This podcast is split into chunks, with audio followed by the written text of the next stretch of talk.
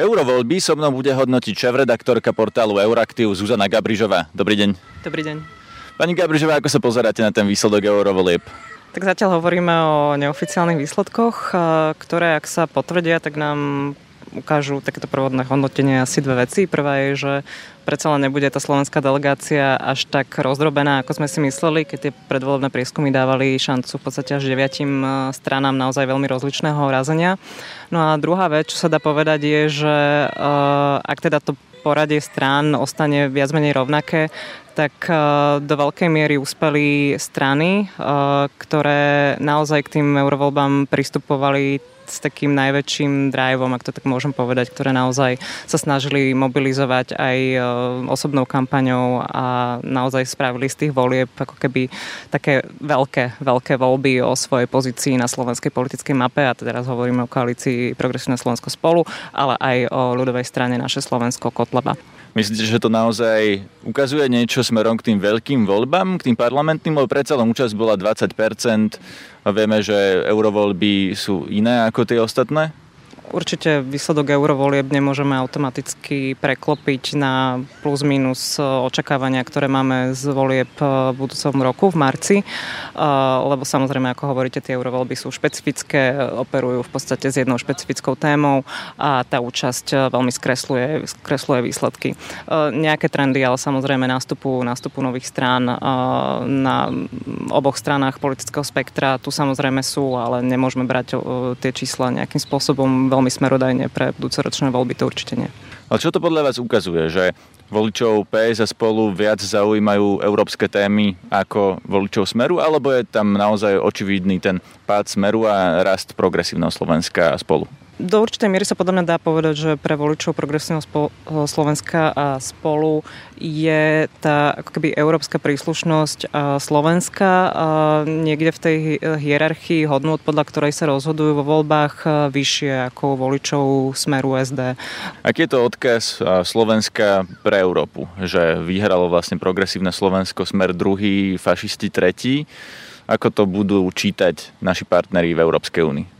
No s výnimkou tých dvoch alebo troch mandátov pre LSNS to bude mm, delegácia, ktorá skončí v, v tých mainstreamových veľkých uh, európskych politických rodinách. Takže v tomto zmysle mm, Slovensko ostáva štandardným európskym hráčom, povedzme to tak.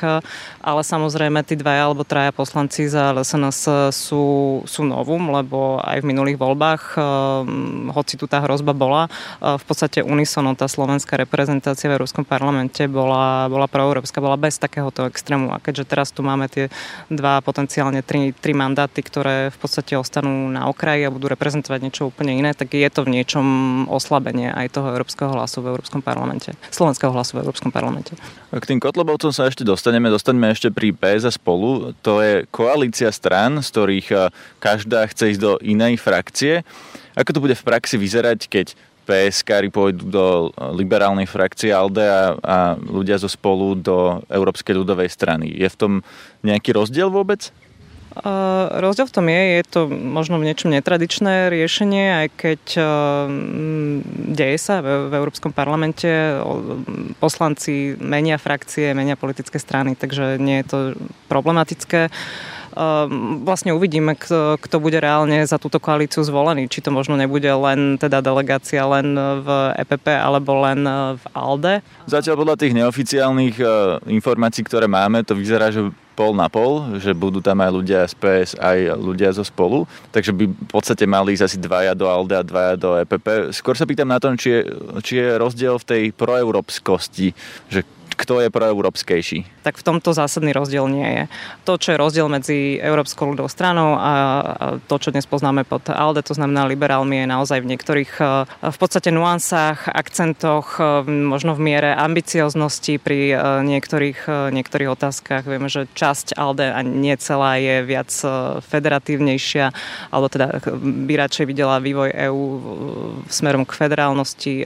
EPP je skôr tak konzervatívnejšia a opatrnejšia v niektorých, eh, v niektorých veciach, ale v tých hlavných eh, európskych otázkach, ktoré dnes sú na stole, tak eh, tam sú tie rozdiely minimálne. Možno niekde je ALDE viac taká um, keby business friendly, aj viac v ekonomických otázkach skôr orientovaná liberálnejšie, kdežto EPP možno skôr, skôr tak konzervatívnejšie, ale to sú naozaj len nuancy, ktoré sa síce vedia prejaviť v hlasovaniach pri konkrétnych veciach v Európskom parlamente, ale spojenectvo aj týchto dvoch veľkých politických rodín bude základom fungovania aj Európskeho parlamentu v tomto období. A čo Boris Kolár? Ten sa zdá, podľa tých neoficiálnych výsledkov, ktoré doteraz poznáme, že neúspel napriek spojenectvu s Lepenovou, so Salvínim. Ako to čítate?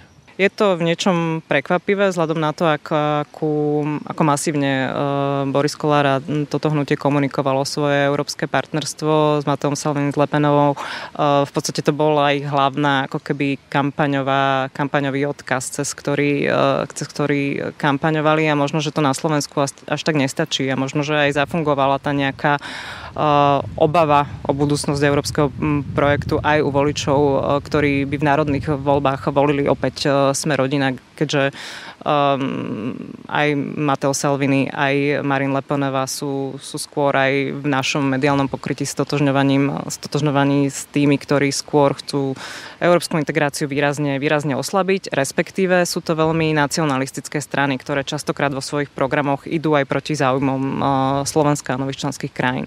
Ak tomu rozumiem správne, hovoríte, že napríklad, že voliči ktorý, ktorým sa páči Lepenová alebo Salvini, nevolia na Slovensku sme rodina, alebo treba podporili Kotlebu? Myslím si, že áno, že ten, ten politický, alebo teda ten výsek voličstva, ktorý je vyslovene veľmi e, naladený proti EÚ, skôr sa našiel v tejto e, voľbe, v európskych voľbách, lebo si myslím, že pre slovenského voliča e, nie je úplne uveriteľná, ako keby u Matea Salviniho a Marin Lepenovej to, že to konkrétne so Slovenskom e, myslí nejakým zvlášť, e, zvlášť dobre, alebo že by zvlášť zohľad, išli zohľadňovať záujmy Slovenska alebo nových členských krajín vo všeobecnosti.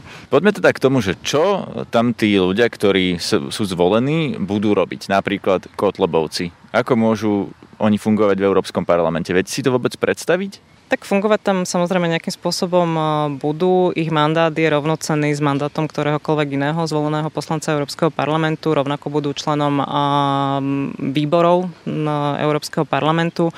Otázka je, ako k tomu mandátu pristúpia, lebo jeden z takých, e, jedna z takých vecí, ktorá môže do veľkej miery im obmedziť to, to pole v Európskom parlamente je to, že z najväčšou pravdepodobnosťou nebudú členom žiadnej európskej politickej frakcie. A to vám zásadným spôsobom keby stiažuje prístup k stolom, za ktorými sa, sa reálne rozhoduje, za ktorými sa roz, rozdeľujú isté zásadné um, úlohy, um, prístup k funkciám. Hej. Um, napriek tomu, ale aj bez toho, vy sa viete samozrejme zúčastňovať legislatívnych procesov v tom výbore a potom je to už len otázka na tých konkrétnych poslancov za ľudovú stranu naše Slovensko, či vôbec budú chcieť nejak konštruktívne pracovať, napríklad legislatívne podávať pozmeňovacie návrhy, chodiť na rokovania, či sa budú naozaj zúčastňovať e, tej práce, ktorá nie je až tak vidieť a ktorá je ale zásadná. Alebo či, a to sa mi zdá pravdepodobnejšie, budú ten Európsky parlament na svoj mandát využívať len na komunikáciu smerom na Slovensko e, o tom, aká je Európska únia zlá, aké záľudné a nepekné veci teda prináša aj pre Slovákov z ich pohľadu samozrejme. To sa mi zdá skôr ako väčšia pravdepodobnosť. Myslíte, že ho nezoberú k Salvinimu a k Lepenovej, ak sa tam teraz nedostala ani sme rodina, ani SNS? Či si viete predstaviť, že by dokázali spolupracovať práve s týmito európskymi nacionalistami? Ehm, nevylučujem spoluprácu na nejakej ad hoc báze, ale skôr si myslím, že žiadna súčasná politická európska skupina ehm, nechce mať medzi svojimi radami až takto extrémne politické skupiny, lebo potom polovicu času netraví trávite len na tom, že vysvetľujete, prečo ste v skupine s takýmito, s takýmito politickými silami a to sa nikomu až tak veľmi, až tak veľmi nechce. To znamená, že aj tie, aj tie hraničné politické skupiny majú nejak nastavené, um, hoci minimálne látku, látku členstva a toho, čo je pre nich akceptovateľné alebo nie akceptovateľné. Aké sú skúsenosti s takýmito extrémistami v Európskom parlamente? Predsa len Kotlebovci tam nebudú prví, bol tam napríklad Jobík, pamätáme si, že rečenili v uniformách a, a podobne budú ostrakizovaní, budú niekde na okraji? Je toto skúsenosť eh, s týmito extrémistami v parlamente, alebo dokázali už nejakí extrémisti tam niečo presadiť? Do veľkej miery je to presne tak, že sú to skôr ostrakizovaní politici. Samozrejme, aj oni majú šancu nejakým spôsobom sa dostať k spravodajcovaniu nejakých väčšinou neveľmi podstatných, podstatných dokumentov alebo legislatív a to sa deje vďaka tomu, že to politické vedenie Európskeho parlamentu je zložené zo šéfov politických skupín v Európskom parlamente, ale svojho zástupcu tam majú aj tzv. nezaradení a vďaka tomu majú prístup k samozrejme rovnocenný k niektorým, k niektorým veciam, ale mm, je skúsenosť a v podstate nie len s týmito nezaradenými poslancami, ale aj poslancami niektorých, niektorých skupinách, napríklad EFDD, napríklad poslanci okolo Nigela Farage sa systematicky nezúčastňovali z zasadnutí Európskeho parlamentu, nepodielali sa na tejto práci, mali ten len jediný, jediný cieľ istým spôsobom podrývať Európsky parlament, európsku integráciu a komunikovať smerom, smerom domov, prečo má Veľká Británia vystúpiť z EÚ a teda výsledok e, vidíme v súčasnom stave. Takže očakávate, že Kotlobovci tam čo, čo budú robiť v tom Európarlamente, okrem toho, že budú prezentovať svoje témy smerom na Slovensko? Mm, ja momentálne nevidím nejaké zásadné témy, ktorých by sa mohli nejak zmysluplne chytiť. Môžem sa miliť, ale skôr si naozaj myslím, že to budú využívať iba komunikačne smerom, uh, smerom k voľbám uh, marcovým 2020. Takže sú tam vlastne tak ako keby na nič? Do veľkej miery áno, si myslím, že sú to hlasy, ktoré reálnu prácu, ktorá, na ktorej naozaj záleží, odvádzať nebudú, pretože nebudú jednoducho politicky akceptovanými tými poslancami Európskeho parlamentu, na ktorých záleží. Viete si predstaviť, že by predsa len tam mohli urobiť napríklad hambu? Alebo niečo, čo, čo uvidíme, že, že niečím sa tam zapíšu? No, tak hambu do veľkej miery už mm, robia aj na národnej politickej scéne, na to nepotrebujú Európsky parlament, ale mm, určite to nebudú poslanci, na ktorých sa bude nahliadať e, s rešpektom. Čo môže pokaziť taký europoslanec? pokaziť, no reálne pokaziť nemôže nič, lebo z, uh, tie zodpovedné uh, práce a zodpovedné rokovania im, im nikto nezverí. Hej? Čiže jediné, čo môžu pokaziť, je ich, je ich vlastný obraz. Takže aj keby sme si predstavili najhorší možný scenár, že tam naozaj urobia najhoršie, čo sa dá, aj tak vlastne nezmenia nič a bude to len akože taká verejná komunikácia, taká PR, nič iné?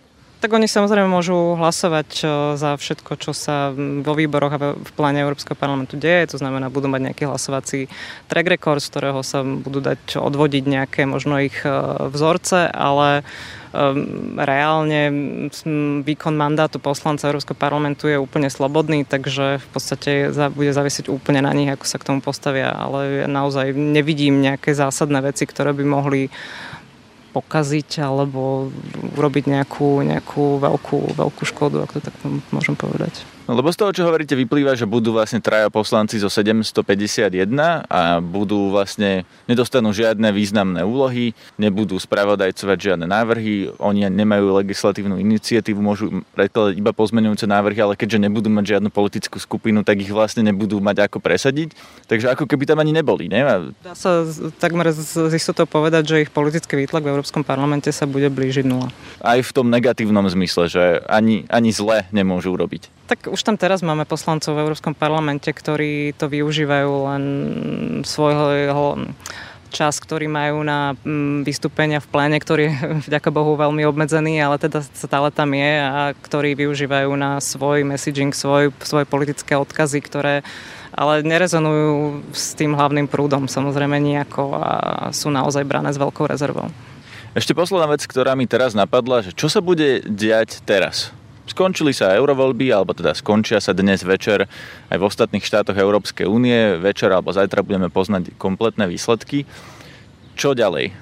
Nasleduje niečo ako na Slovensku, že zostavovanie vládnej koalície? No predpokladám, že bude nasledovať zostavovanie Európskej komisie, ako niečo také prebieha tie, v prvom rade sa nejakým spôsobom vyhodnotia výsledky, vyhodnotia si to európske politické skupiny a v podstate už v útorok sa stretávajú lídry EU na samite, ktorí e, po zohľadnení týchto výsledkov budú sa snažiť e, začať rokovať o tom, ako sa e, obsadia tie vrcholové posty v novom, novom politickom cykle, čo bude veľmi zaujímavá debata, ktorú bude treba sledovať. A ty myslíte vrcholové posty predseda Európskej komisie, ten predseda Európskej rady, teda ako keby európsky prezident, v podstate komisár pre zahraničné veci.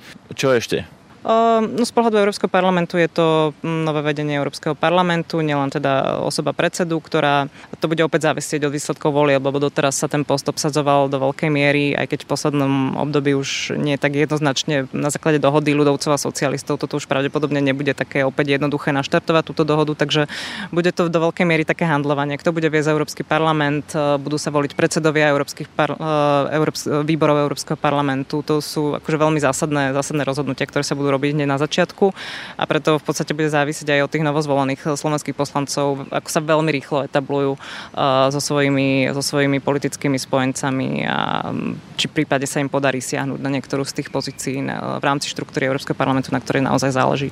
Má niekto z nich podľa vás šancu? Je tam niekto taká výrazná osobnosť, ktorého poznajú aj v Európe, že mal by hneď teraz šancu na nejakú funkciu, hoci len predsedu výboru? To je naozaj teraz akože v podstate nemožné povedať, lebo musíme vidieť, ako, ako ten Európsky parlament naozaj bude zložený, ako vôbec budú roztriedení do, do, Európsky, do výborov Európskeho parlamentu, lebo to nezávisí len na rozhodnutí tých poslancov, je tam opäť sú tam nejaké politické dohody a kvóty za politické skupiny a až potom výbory si volia vlastne v rámci toho zloženia, ktoré sa tam objaví svoje, svoje vedenie, takže to by dnes bolo naozaj veľké hadanie.